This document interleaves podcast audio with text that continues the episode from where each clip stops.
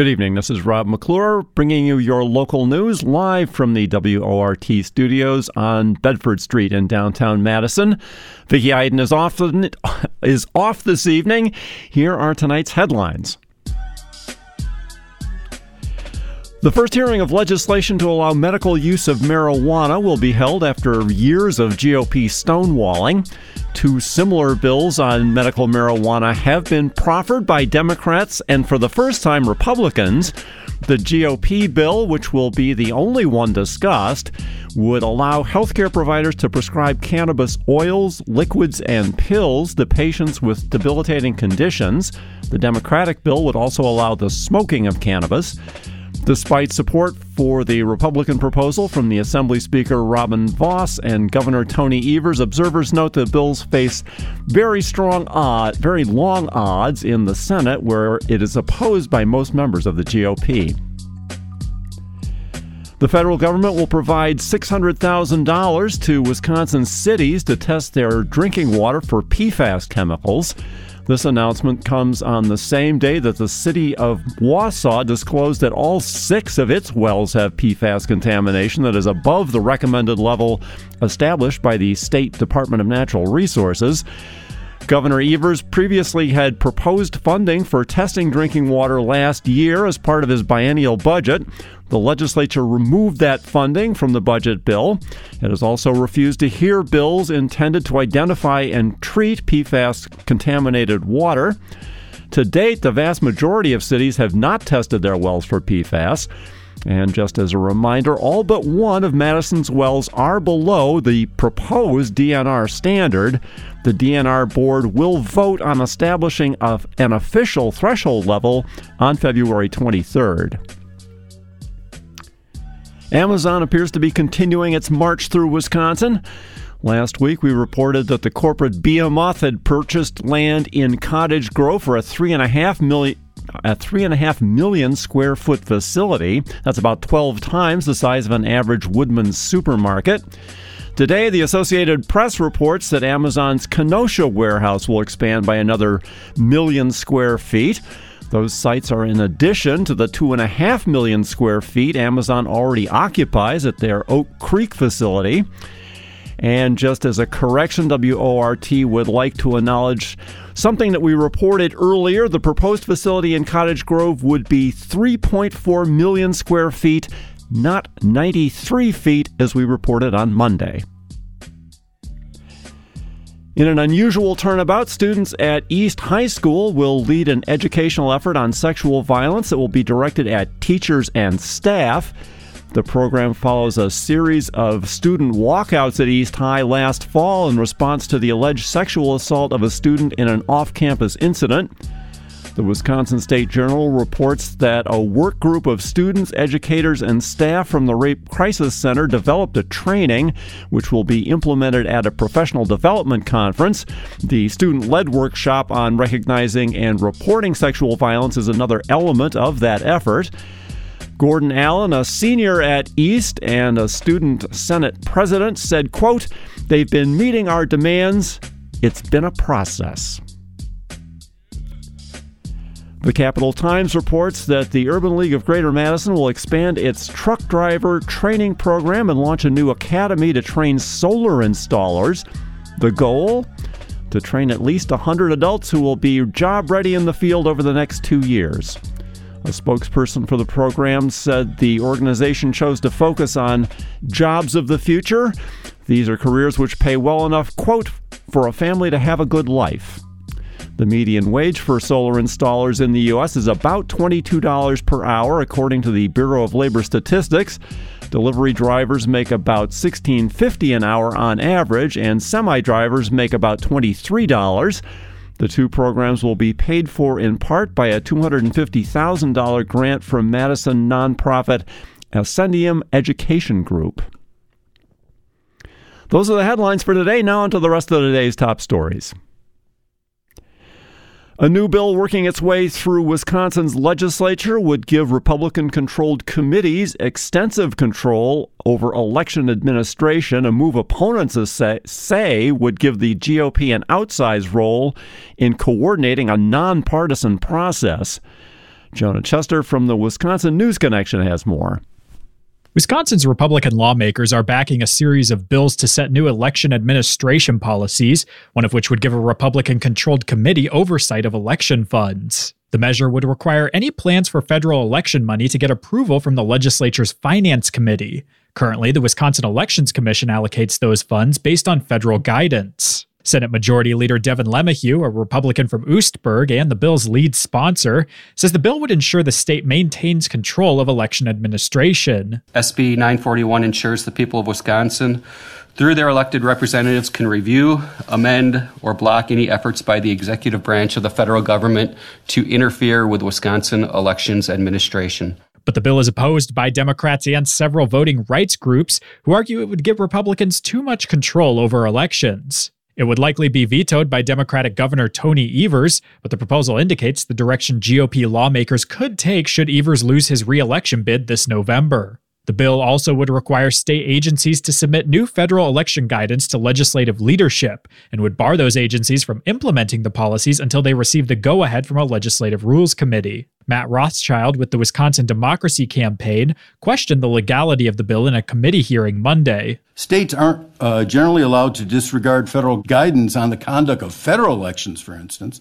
And if you want to have one rule for federal elections and one rule for state elections, that's going to create a whole bunch of cumbersomeness for the clerks. A separate measure would bar private funding for election administration.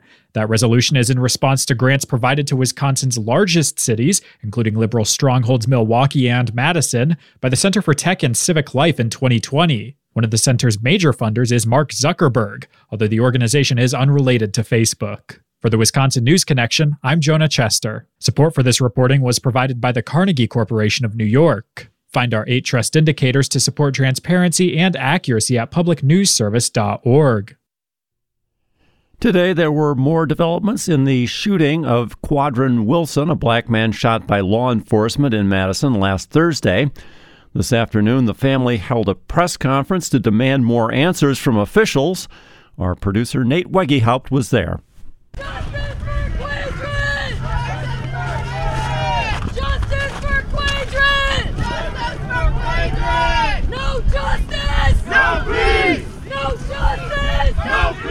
Medical gloves and blue coolant still sat in the intersection of East Park Boulevard and American Parkway where police shot Quadren Wilson one week ago. It's also where protesters and Wilson's family gathered today to demand answers. Last Thursday, police surrounded Wilson's car in the intersection and reportedly shot anywhere from 5 to 20 bullets into the vehicle. Five shots hit Wilson in the back. Street camera footage obtained by the Wisconsin State Journal shows the events that took place immediately following the shooting, where Wilson can be seen being taken out of the bullet ridden car around 15 minutes after the shooting had taken place. Events from the video follow what Wilson had told family members about the shooting. After the shooting took place, Wilson was brought to an area hospital to be treated and undergo surgery to remove bullets. But over the weekend, Wilson was removed from that hospital and brought to the Dane County Jail. Maine Morris, Quadren's brother, spoke at a press conference earlier today. He says that while Quadren's mother has spoken with him,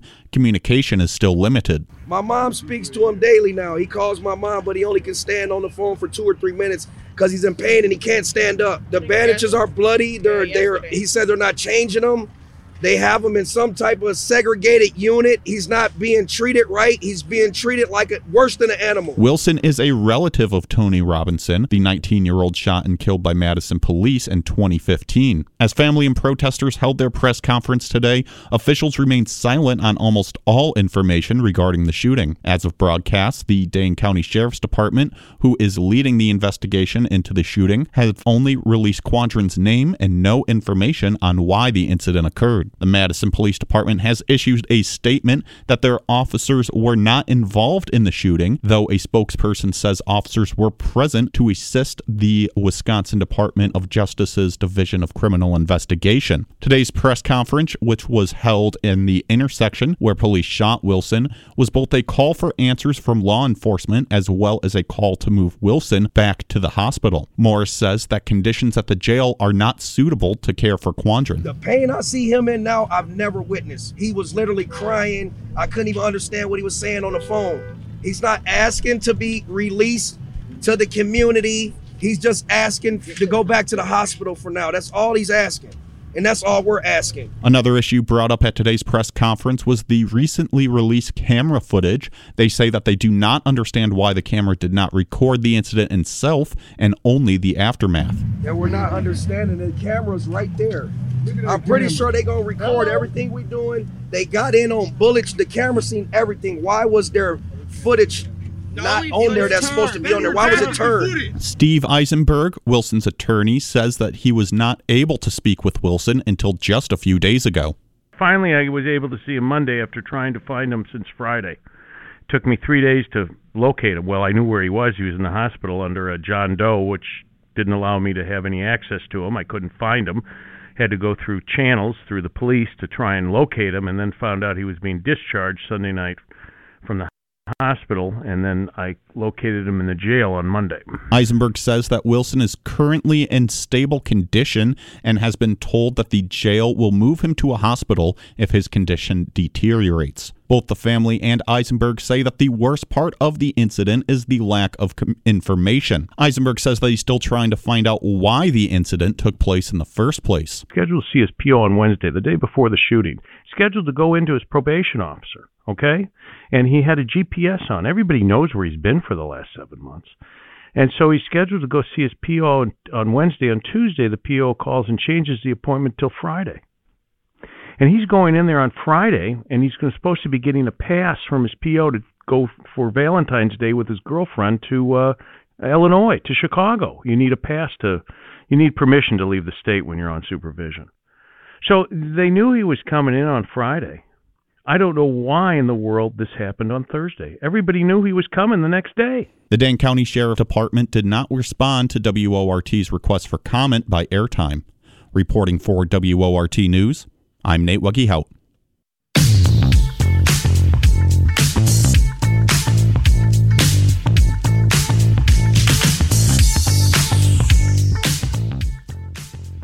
The time is now 6:18 p.m. and you're listening to the live local news on WORT.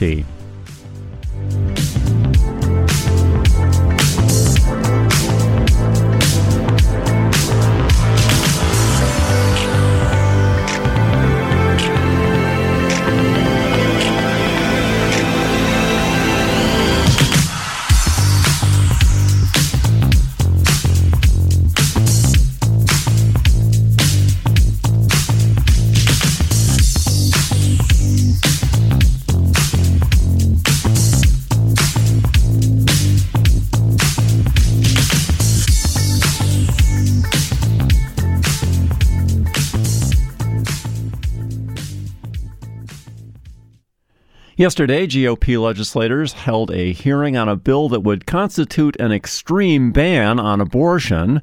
Much like the Texas law passed last year, the bill would criminalize providing an abortion after about six weeks of pregnancy.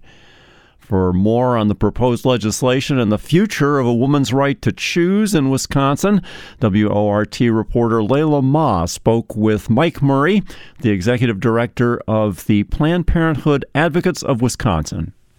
I'm on the line with Mike Murray, Executive Director of Planned Parenthood Advocates of Wisconsin. We're talking about the advancement of bill in the state legislature that would ban abortion after six weeks. Mike, thank you for talking with me today. Thanks so much for having me. Starting things off, can you tell us about this bill? What would this bill do? Yeah, so basically what this bill would do is that it would ban almost all abortions in Wisconsin. Um, it would allow private citizens to sue individuals that provide abortion care to patients. Uh, and it would, it would award those citizens who successfully sue an abortion provider uh, with minimum of $10,000 for each lawsuit that they file. This sort of legislation was actually passed, fortunately, went into effect in Texas and a lot of folks have probably heard about it. Uh, it's been referred to as Senate Bill 8 or SB 8 in Texas.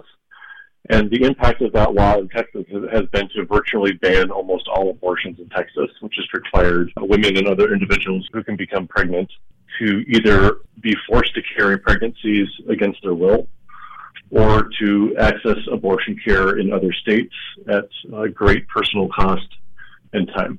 Mm-hmm. There was a public hearing on this bill yesterday in the state legislature. Can you tell me about that? Were more people there speaking for or against the bill? You know, I, I don't actually I, I don't have a probably an exactly accurate tally of the of who is speaking for who is speaking against, but in general, in when there has when there have been similar proposals to, to this legislation proposed in the past, the vast majority of organizations and individuals that that speak out about legislation like this are not in favor of it. There's usually a few a few organizations that show up and, and support legislation like that. I mean, they're usually the same three or four organizations that are always supporting uh, restrictions on abortion access or other restrictions on reproductive health care. Uh, the vast majority of other organizations and individuals want are usually advocating for policies that would actually expand access to care and not, not reduce access to care. So it's very common to not know you're pregnant by six weeks. That's a main issue with the Texas abortion ban. Tell us more about it.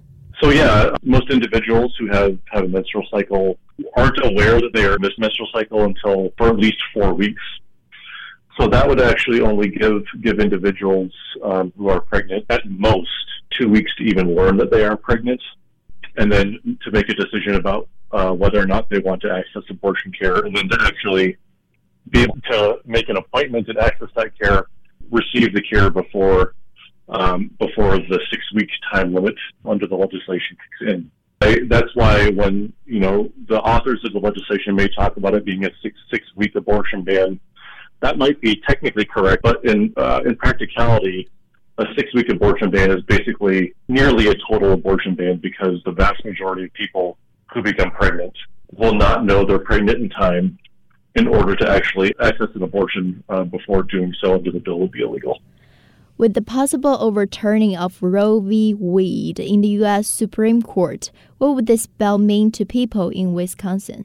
Well, so what this bill would mean in Wisconsin is that I think that I think pretty much everyone agrees, even people that oppose abortion, um, would agree that proposals like this that would ban abortion uh, after six weeks of pregnancy are unconstitutional under Roe versus Wade. It's really concerning that a very similar proposal to this that has been in, in effect in Texas has not been stopped by the U.S. Supreme Court because Roe versus Wade and other similar cases said that states are not allowed to ban abortions before pregnancy is viable, and viability is usually considered to be around 23 or 24 weeks of, of pregnancy. So under Roe versus Wade, a proposal like this should be um, ruled unconstitutional immediately. The fact that the Texas law still stands means means that we that we currently have a U.S. Supreme Court that is almost certainly looking to, to either significantly undermine undermine Roe versus Wade, or actually even just completely overturn Roe versus Wade. So um, if we were in a situation, you know, right now we're lucky to have Governor Evers as our governor um, who is a champion for reproductive health care and, and would absolutely veto legislation like this if it were, to get to his desk. But if we had a governor who was an opponent of, of reproductive health care and the current uh, majority in the legislature, um, and they passed a bill like this, and uh hostile governor signed this legislation, then you know uh, there's there's a really good chance that it would be allowed to go into effect by the by the U.S. Supreme Court because the U.S. Supreme Court is, as we speak, uh, hearing a case where we're really concerned that they will either completely overturn or significantly undermine Roe versus Wade.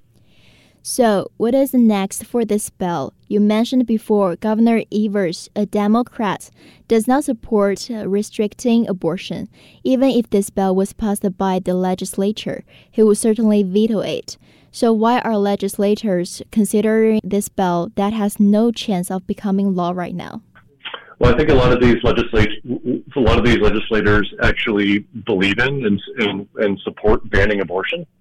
Um, I think we should, I think we should we should take them at their word that that's that's what they want to do and, t- and take that as a very serious threat to to reproductive uh, freedom in this state.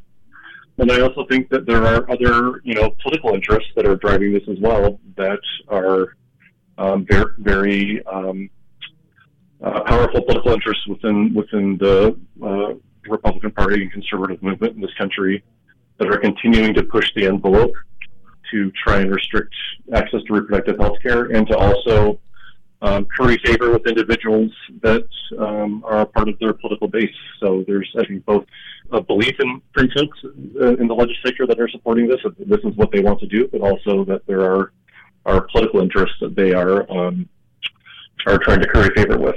So um, we, we feel we feel that that even just you know continues to highlight the need to have someone like Governor Evers in office who is willing to to stand up against these types of proposals and ensure that they don't become law. Tell us about the timing of this bill, especially given the fall elections coming up this year.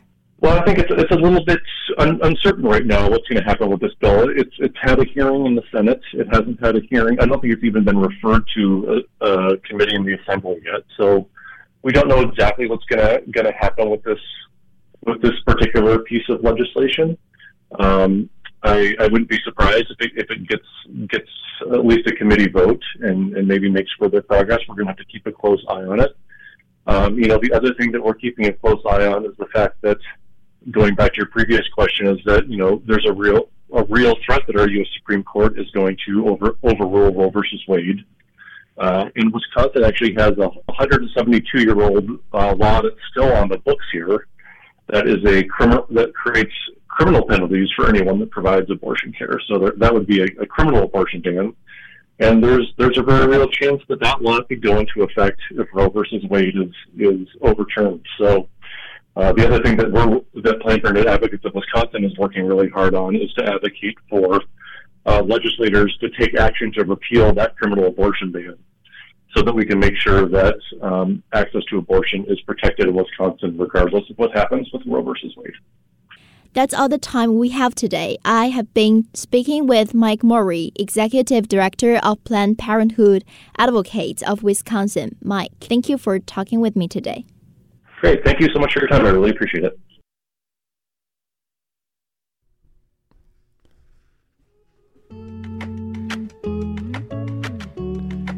And you're listening to Handcrafted Local News here on WORT. Stay with us for the second half of the show. We've got a lot more coming at you. We'll hear how a community group helps keep people in their homes in Wisconsin. Young lovers are the source of trouble back in 1960s Madison. And we've got some maybe troublesome snow coming at us, and we won't be drifting around us exactly, but there will be some come tomorrow and the next day. I'll tell you all about that in as many details as you can stand to hear in the second half of the show.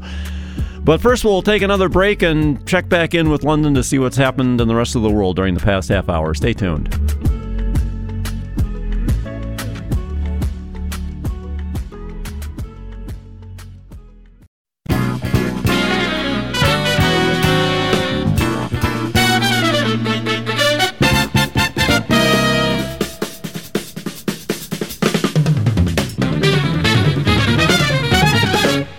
Time is now 6:32 and you're listening to the live local news on WORT.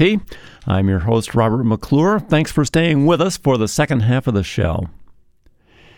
In 2020 and 2021, Congress appropriated more than $40 billion for the Emergency Rental Assistance Program to try to help keep people in their homes. The federal dollars wended their way through the states and into the hands of community action agencies who distribute the funds directly to d- renters in need. On the Monday 8 o'clock buzz, host Brian Standing spoke with two members of the Wisconsin Community Action Program, Executive Director Brad Paul and Housing Program Manager Andy Heidt, to discuss housing in Wisconsin. So thank you both. So tell us, you know, first off, what happened to housing availability and prices during the pandemic? Did we see, with a slowdown in the economy, did we a see a slowdown in housing price escalation as well? I think initially, at least in the rental market, there was not an uh, uh, acceleration of rental rates, and it was a combination of the federal eviction moratorium the uncertainty and the timing of when it hit. Although simultaneously, the real estate market started in soon to be rapid upward spiral, as did the cost of construction materials. So it created an incredibly imperfect storm where right now uh, we are seeing rent increases significantly higher than the national rate of 10%. In cities like Green Bay, it's 20%. The Apartment Association in Appleton reports rent increases of 30%. So, you know, incomes are not keeping pace with the cost to try to keep a roof over your head. To add on to that a little bit is I think what's important to understand, and Andy laid it out uh, really well there, is that what we're looking at is really in some manner a crisis upon a crisis, right? You know, this is, we had a, prior to the pandemic, we had a really serious both availability and affordability problem. And so the pandemic has only made that worse. And you know, just to give you some sense of sort of the overall landscape. And again, this is this is pre-pandemic. What I'm talking about, it's only gotten worse in some manner is that you have about 130,000 folks in Wisconsin who are dependent on uh, federal rent assistance. About 100,000 in urban areas, about 30,000 in rural, roughly. And that includes public housing, uh, rent subsidies, et cetera. On top of that, you've got about another 300,000 renters who don't receive any federal subsidy or any rent subsidy, and yet they're low income and paying over half their rent on housing. So you take those numbers and you combine those, and you put a pandemic on top of that, and the job loss and the income loss. You can get a sense as to where we're where we're at right now. Are you saying capitalism is savage? so, in some parts of the state, like Madison Dane County, I mean, we just got 2020 census numbers, and they show that Madison Dane County grew by about 15% over the last decade. So, you would expect, unless there's a huge building boom, you would expect that, that places like Madison and Dane County would have a hard time keeping up with that housing demand. But when we look elsewhere in the state, and I find it fascinating, Andy, that you talked about places like Green Bay and Appleton showing such significant housing price increases. When we look in other parts of the state, most of the state is either flat or declining in population. So, what do you attribute to these rising rents in these places where those populations are not growing? I think it's a huge mix of factors. There's that lovely uh, quality of human nature called avarice, but there is also a dynamic where uh, incomes in this state are incredibly low. And there's a sheer desperation to cling to their housing. And so the power imbalance is increasingly off skew. And I think some renters are finding, or some landlords are finding they can make more money and it's easier to Airbnb their places or to jack rents because the demand is so high. What we had initially in the pandemic was many landlords keeping their tenants, using the rent assistance coming their way, and switching to month to month leases.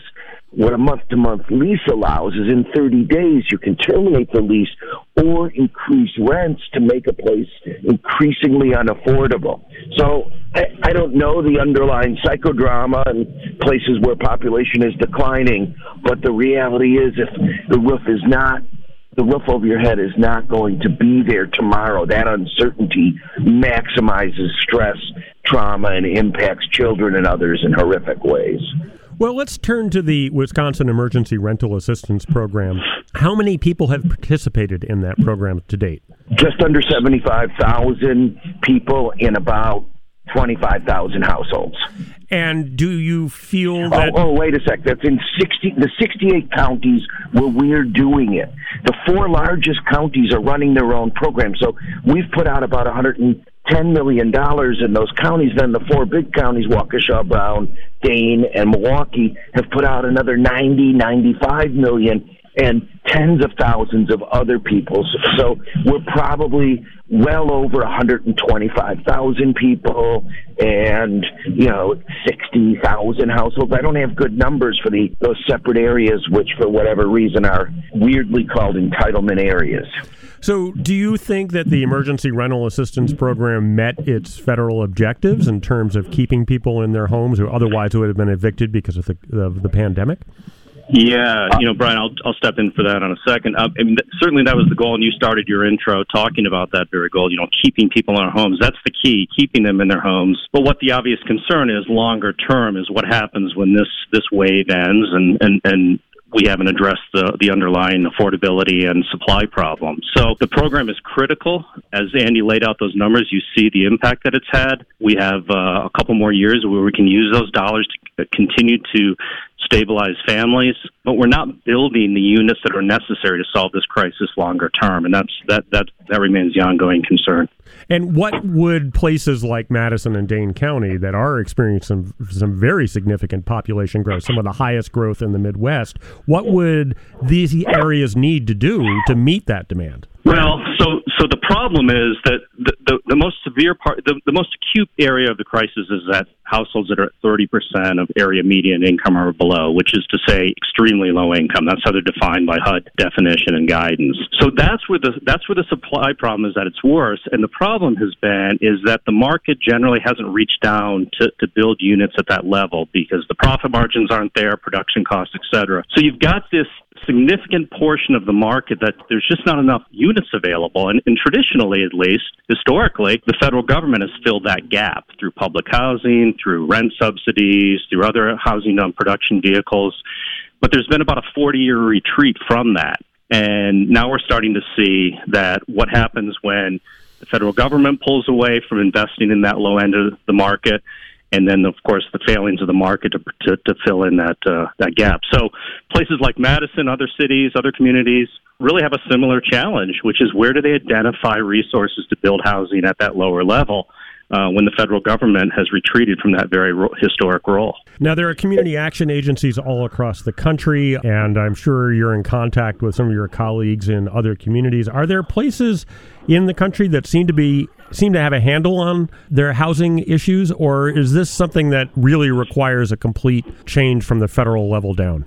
I well, I Andy can weigh in as well because he talks to some of our counterparts in other states on the rental program. But I would argue, yes, we just need a fundamental mind shift in how we address housing, how we define housing, uh, who it's affordable to. Again, we've we've spent 40 years retreating from federal investment in housing, and what you know we used to have public housing in a pretty significant rate, we we're not even allowed to to build new public housing at this point because of amendments in Congress back in '99, and so we've just stepped away from what was always going to be the the area that needed some subsidy, needed an outside participant, in this case the federal government, to to, to create because the market has just failed that that 30% or below income. Andy, are there models out there that you think are working?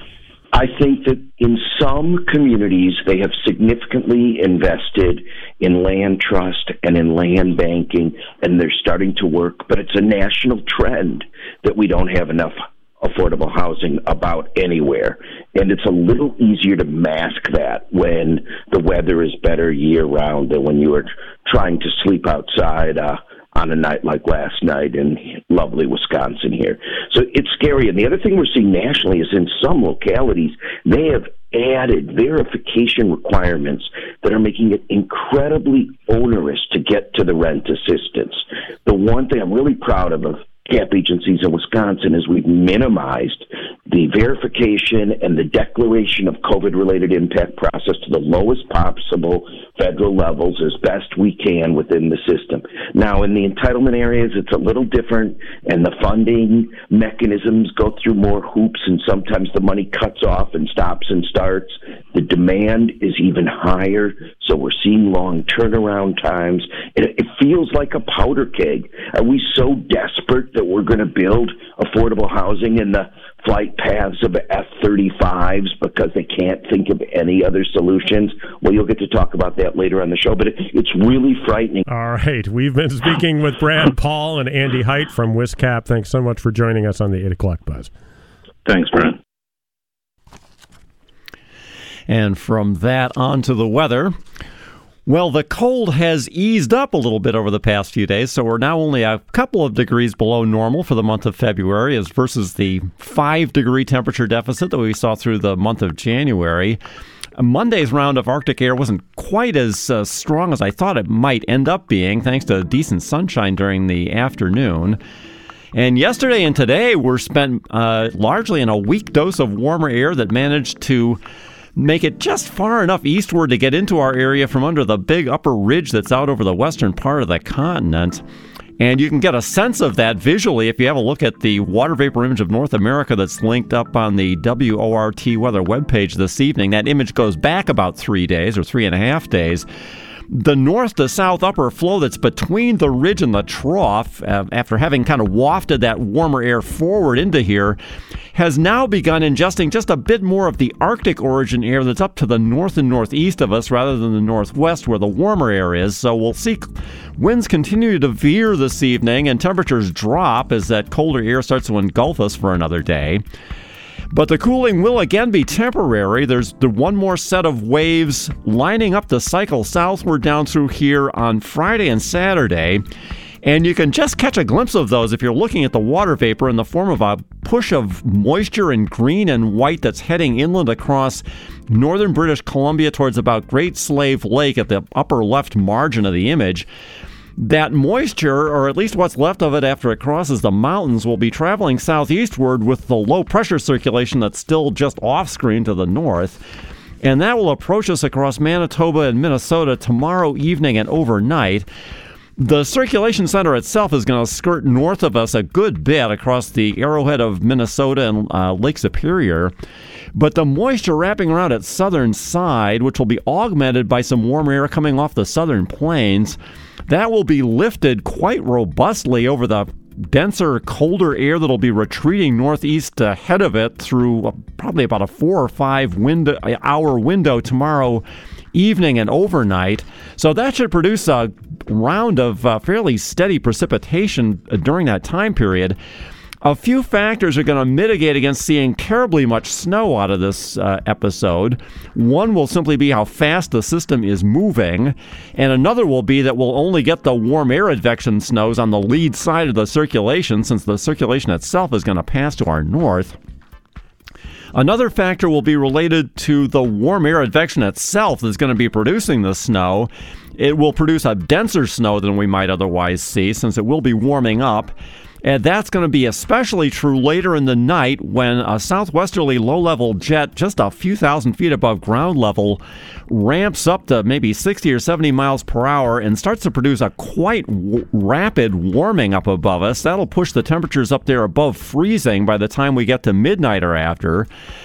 So that'll produce a wet snow for sure and probably some freezing drizzle as the upper part of the air column starts to dry out in the wee hours of Friday and we shorten the saturated depth. So a heavyish, slightly crusty inch or two of snow is what I'm expecting to see by the time we get up on Friday morning. We'll stay somewhat warmish through the day Friday as the storm passes east uh, to our north before an Arctic air mass starts to get entrained behind it, which will produce a veering wind shift uh, to the north in the late hours of the day and a, an abrupt temperature drop then as we get into the overnight and going into Saturday. Saturday will stay quite cold and breezy, especially breezy in the morning hours with modest temperature recovery back towards about 20 degrees or so as we get into Sunday. But back to tonight, uh, the spotty flurries that are around the area in various places will end through the coming hour or two. Those skies are likely to stay cloudy through the balance of the night. Temperatures will descend to the upper teens on northwesterly winds up at 8 to 15 miles per hour overnight. Tomorrow we may see some breaking or clearing of the cloud cover in the morning hours, but high clouds should begin to come in from the west through the afternoon hours, thickening and lowering then enough by evening to begin a steady snow by, uh, say, 7 or 8 p.m., at least the way the current modeling is looking. Snow may be uh, quite enthusiastic for a time and will last uh, into the wee hours of Friday before passing east out of the area. Northern areas may pick up uh, maybe a couple inches of this heavy snow, uh, southern areas uh, less than that.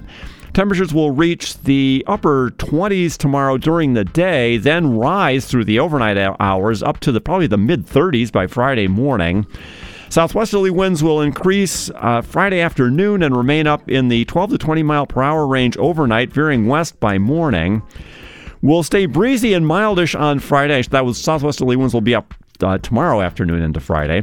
We'll stay breezy and mildish Friday as the storm passes east, with temperatures holding in the mid 30s with some lifting of the cloud cover until a veering wind shift. Uh, to the northwest in the afternoon starts temperatures plummeting into the 20s by sundown and then down probably to the upper single digits by Saturday morning. North to northwest winds will slowly come down to 8 to 12 miles per hour by morning. And Saturday will stay cold and mostly clear, I think, with high temperatures in the low to mid teens on lighter northwesterly winds.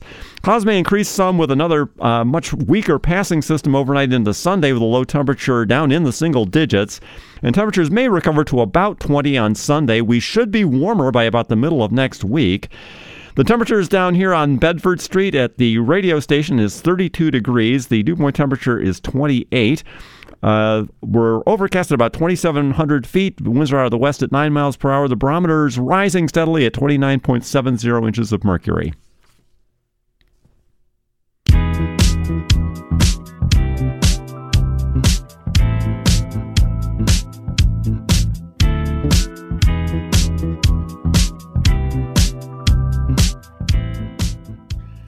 And the time is now 6:49 and you're listening to the live local news on WORT.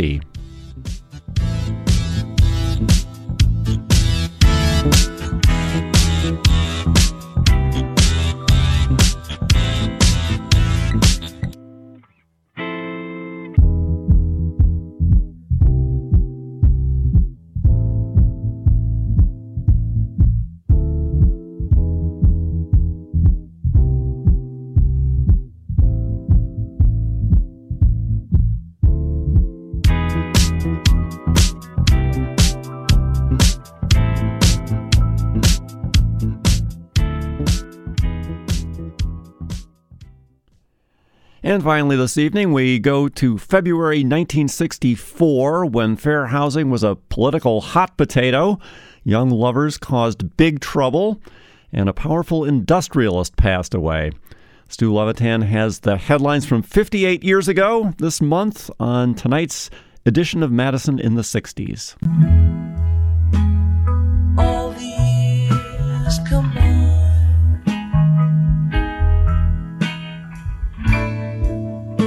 They melt into a dream.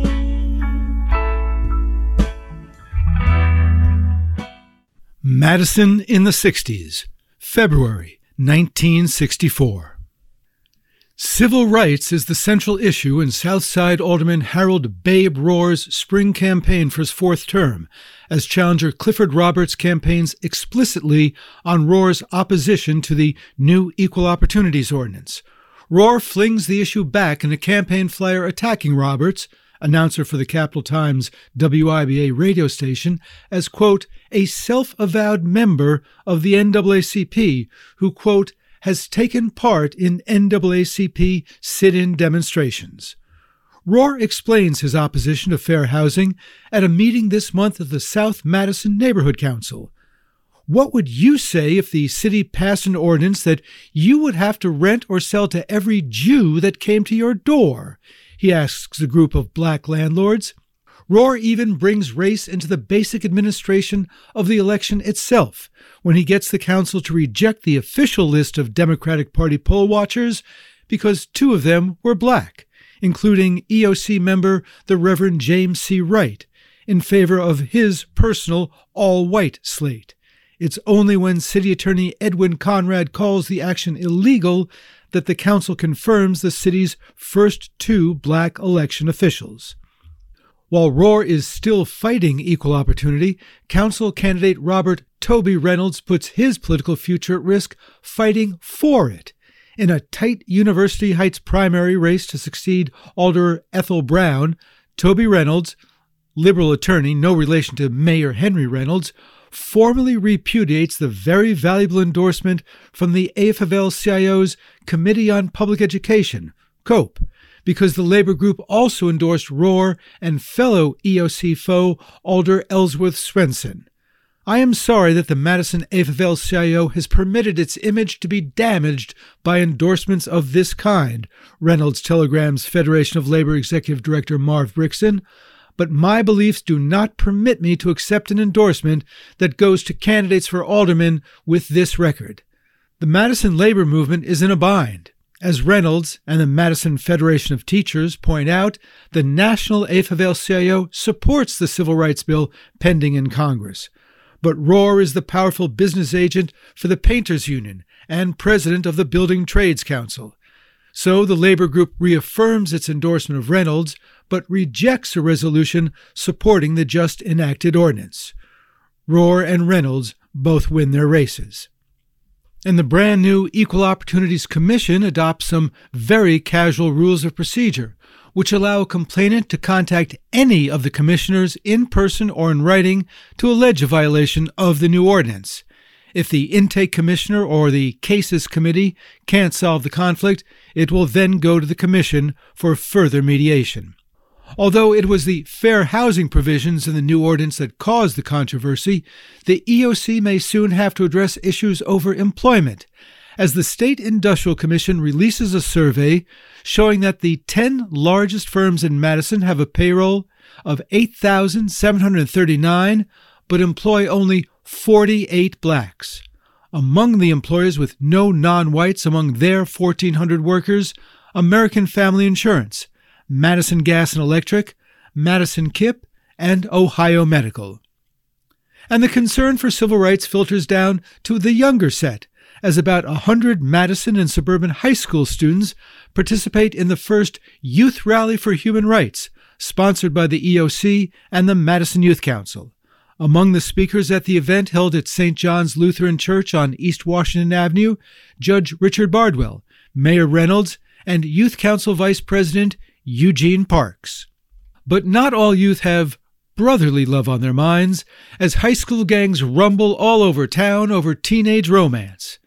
It starts January 31st when an Edgewood High School girl entices the Verona boy she's dating and four of his friends into an ambush at Peppermint Park the carnival area on the far west side, where they are severely beaten with clubs and rubber hoses by the West High School boy she's also dating and 15 of his friends. A rematch rumble in a Verona gravel pit is set for the next weekend, but police get an anonymous tip and sheriff's deputies arrest the ringleaders. Another girl with two suitors becomes a catalyst that week in the 2400 block of East Washington Avenue, where 11 pupils from East, La Follette, and Monona Grove High School battle with fists, clubs, and switchblades. Madison police also confiscate three switchblade knives from students at Central and West after a knife fight between young teens at West, also fighting over a girl. All in all, Madison police and county deputies contact the parents of 35 students involved in the fights. These knuckleheads notwithstanding, it appears that our children are indeed smarter than those in other cities, at least as measured by new IQ tests.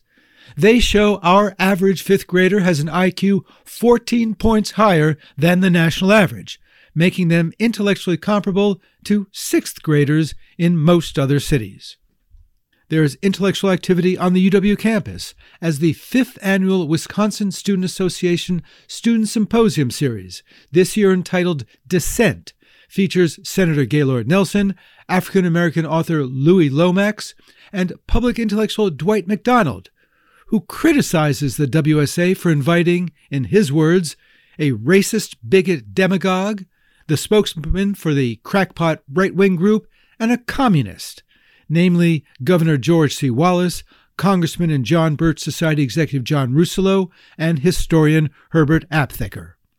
The great naturalist and spiritual founder of the national parks, John Muir, has enough connection to the campus that the public unveiling of the commemorative three cent postage stamp being issued in his honor is held at the Historical Society building.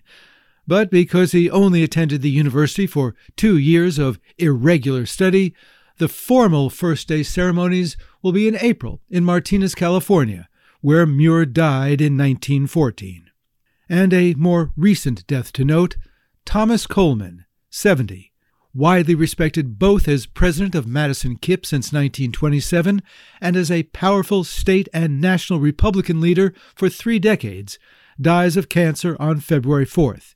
His son, J. Reed Coleman, is expected to be named as his successor he'll have a big issue to decide whether to keep the plant at its East Side location. And that's this week's Madison in the 60s. For your award winning, vaccine taking, mask wearing, listener supported WRT News team, I'm Stu Levitan.